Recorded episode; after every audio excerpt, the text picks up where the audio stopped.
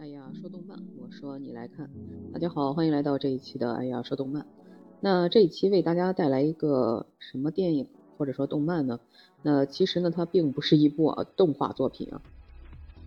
而是当下最热的这个电影《涉过愤怒的海》。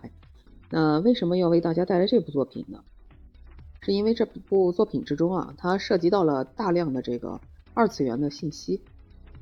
嗯，对于这部作品呢，呃，我觉得故事啊就不必再跟大家一起赘述了。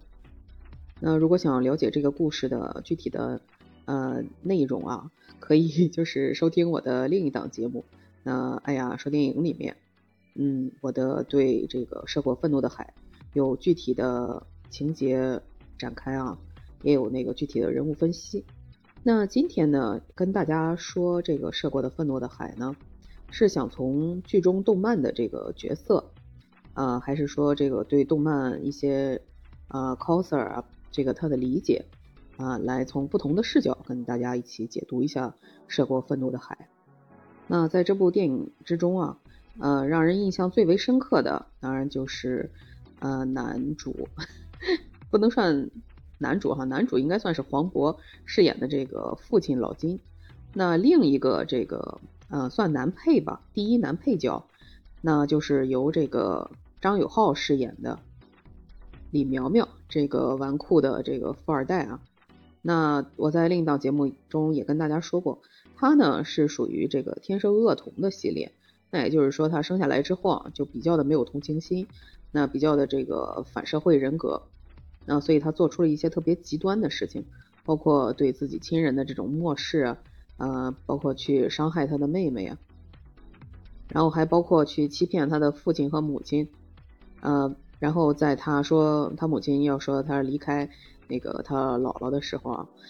他一开始表现的非常的就是悲伤，那但是呢，他母亲一离开就露出了一种窃喜的状态，可以说这个人完全就不太心理啊，就过于的这个变态。那他去日本留学之后呢，接触到了这个二次元文化。他 cos 的这个角色呢，就是大热的这个日本四大民工动漫之一的《死神 Bleach》其中的一个角色。那这个角色呢，大家都非常熟悉，就是乌尔齐奥拉西法。喜欢动漫、喜欢死神的小伙伴啊，肯定对这个主角，嗯，不能说主角啊，就是对这个角色非常的熟悉。嗯，他呢是这个破面军团里面，呃，十任之中的第四任。那这个破面军团呢，是虚的一个比较高级的组织啊。大家都知道是由这个蓝染一手给 组建起来的。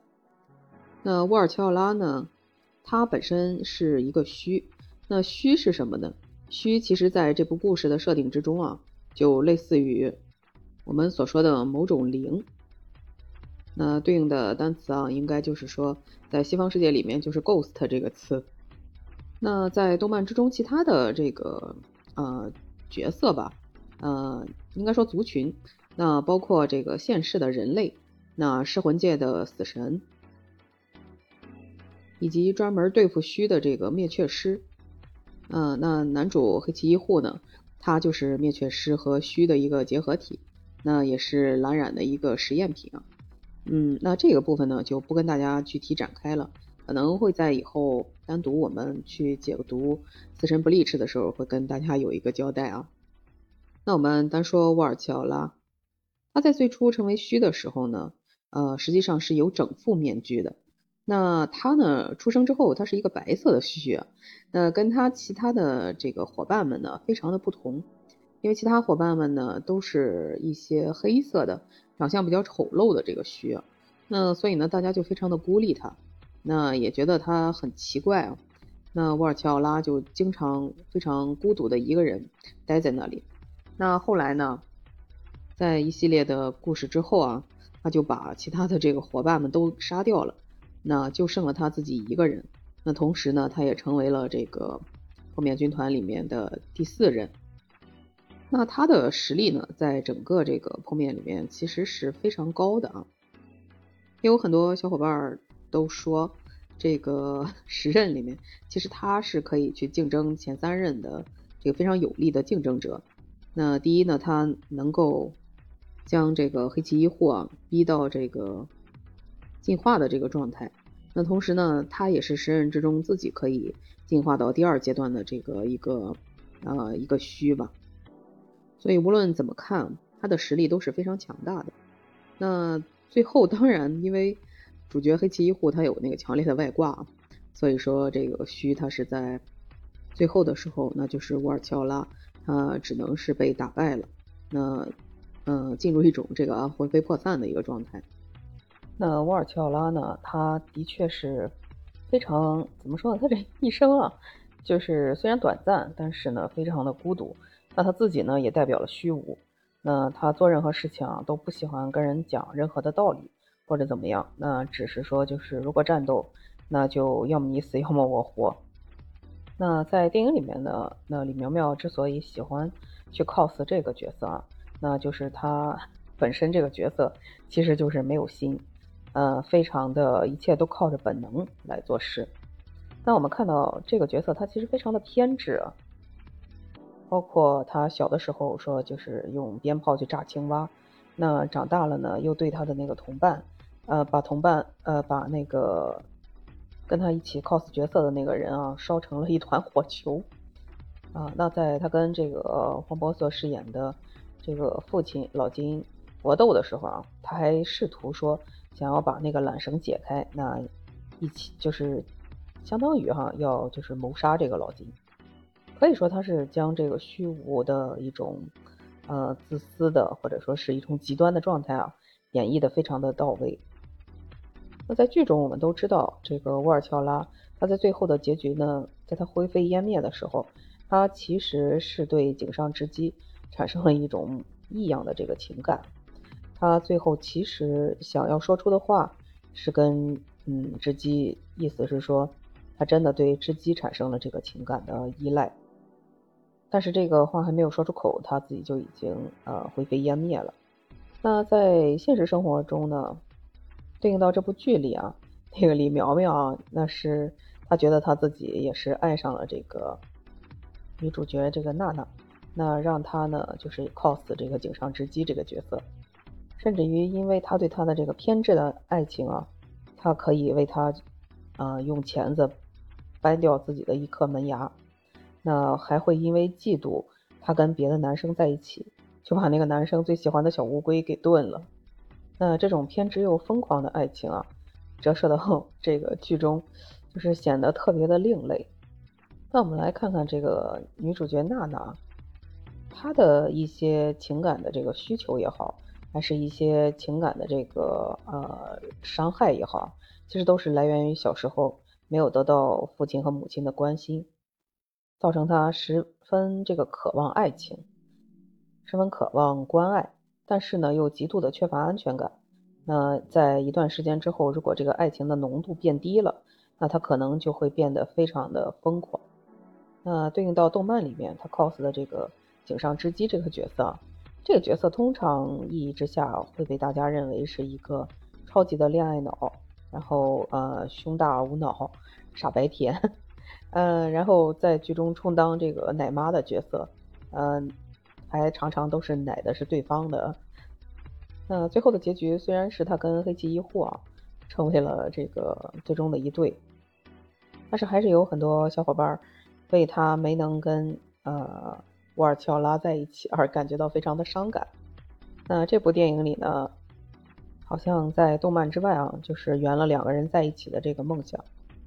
那尤其是最后大家得知了结局，娜娜并不是被李苗苗所杀，呃，并且呢，从日常的这个活动之中啊，也能看到李苗苗对娜娜其实还是比较偏爱的。那还为她买了很贵的那个假发啊，橘色的那个假发。还引起了他同伴的那个嫉妒。那在娜娜被这个三个同伴强暴了之后啊，其实他也并没有表现出其他的一些非常极端的一个行为啊，反而是娜娜的那个自残的行为让他感觉到非常的害怕和恐惧。那根据我的这一些介绍，大家其实可以看到，在这部剧之中，这个 cos 也好，啊 cosplay 也好啊，还是 coser 也好。跟这个剧里的剧情结合的是非常紧密的，包括两个人之间的这个关系啊，也是非常的贴合于这个动漫里的一些思想，所以呢，让我间接的觉得，哎，导演好像非常了解这个漫画，或者说这个创作团队里面啊，一定是有这个人是非常懂的。那在这个部分呢，其实是引起了我非常大的这个好感啊。呃，那我们看到在这个剧情之中还说到。这个李苗苗，她回家之后就是去参加了这个大型的这个动漫展，并且在自己这个生死攸关的这个时候啊，他还要去努力的坚持完成这个演出，才去机场。很多人觉得这个情节非常的匪夷所思，觉得正常人就不可能这样做。但是呢，呃，我们去看的时候，其实可以理解到什么呢？李苗苗她这个人，在现实生活中，她虽然是个富二代啊。但是呢，她自己并没有什么非常了不起的那个成就，也没有什么特别引以为傲的一些内容。那只是在 coser 界呢，由于他自己十分的贴合沃尔乔拉这个角色，那并且呃也是非常的帅气啊。那包括在国内展览的时候，那其他的那几个国内的同伴们都说，呃，就是终于见到了这个沃尔乔拉这个 cos 之神啊。也就是说，他在这方面是非常非常顶尖的一个存在。所以，一个少年也好，一个青年也好，他最最引以为傲的事情，在这个唾手可得的情况之下，呃，我相信他愿意去展示自己，愿意让更多的人去了解自己在这个方面的一些优秀的部分。呃，那当然啊，这确实是一种非常傲慢的表现啊。当然，如果说从呃人物的心理的角度来说的话，我觉得是可以理解的。嗯，那在剧中就是牵扯到了，嗯，对漫展的这个展示啊，呃，我觉得导演还是展示的很不错的。因为有一个镜头是给到了呃火影忍者之中的这个小组织的 coser，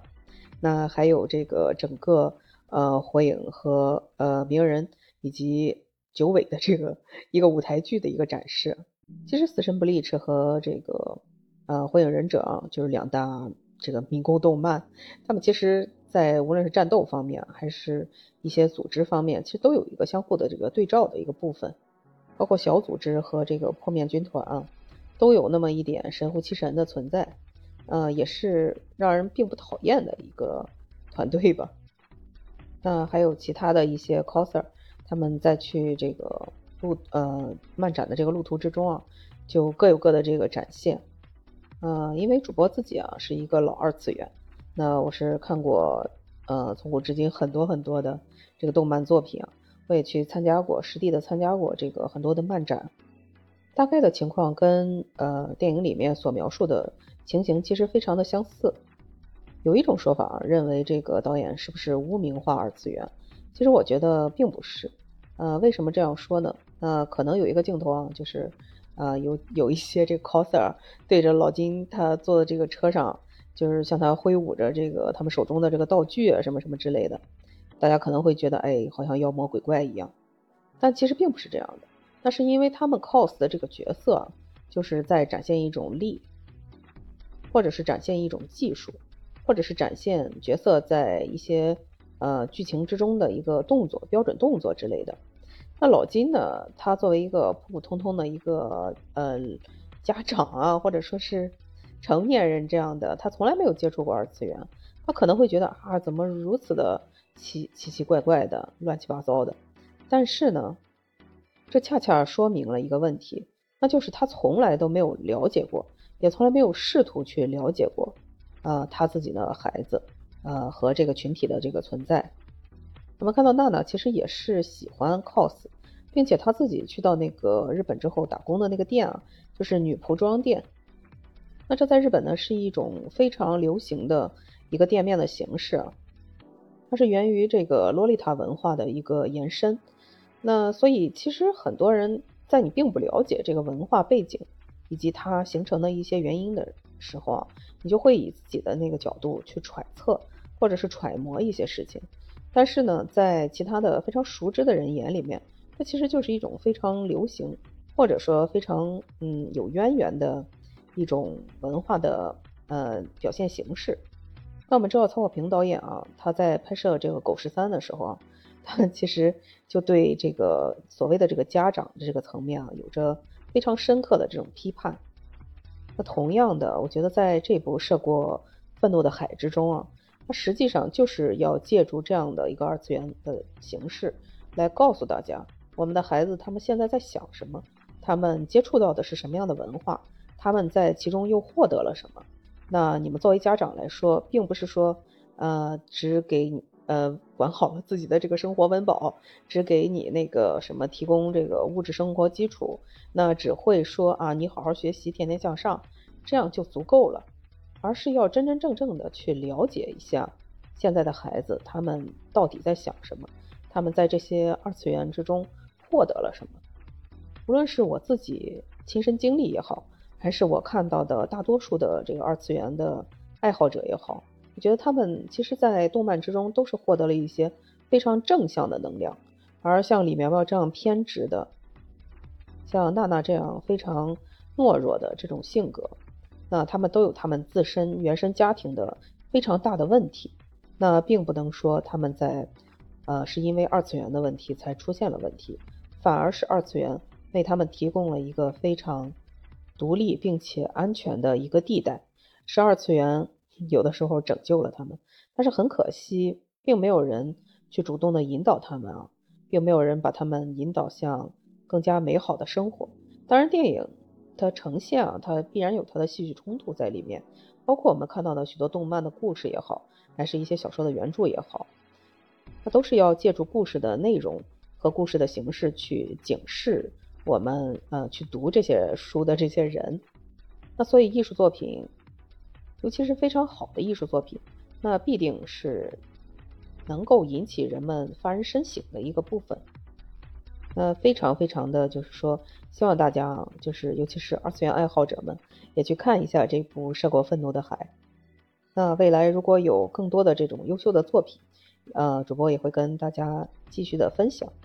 那如果你对这部作品，有什么自己的想法，可以在评论区里留言，啊，也欢迎订阅关注我们的节目。那今天的节目就到这里，拜拜，各位。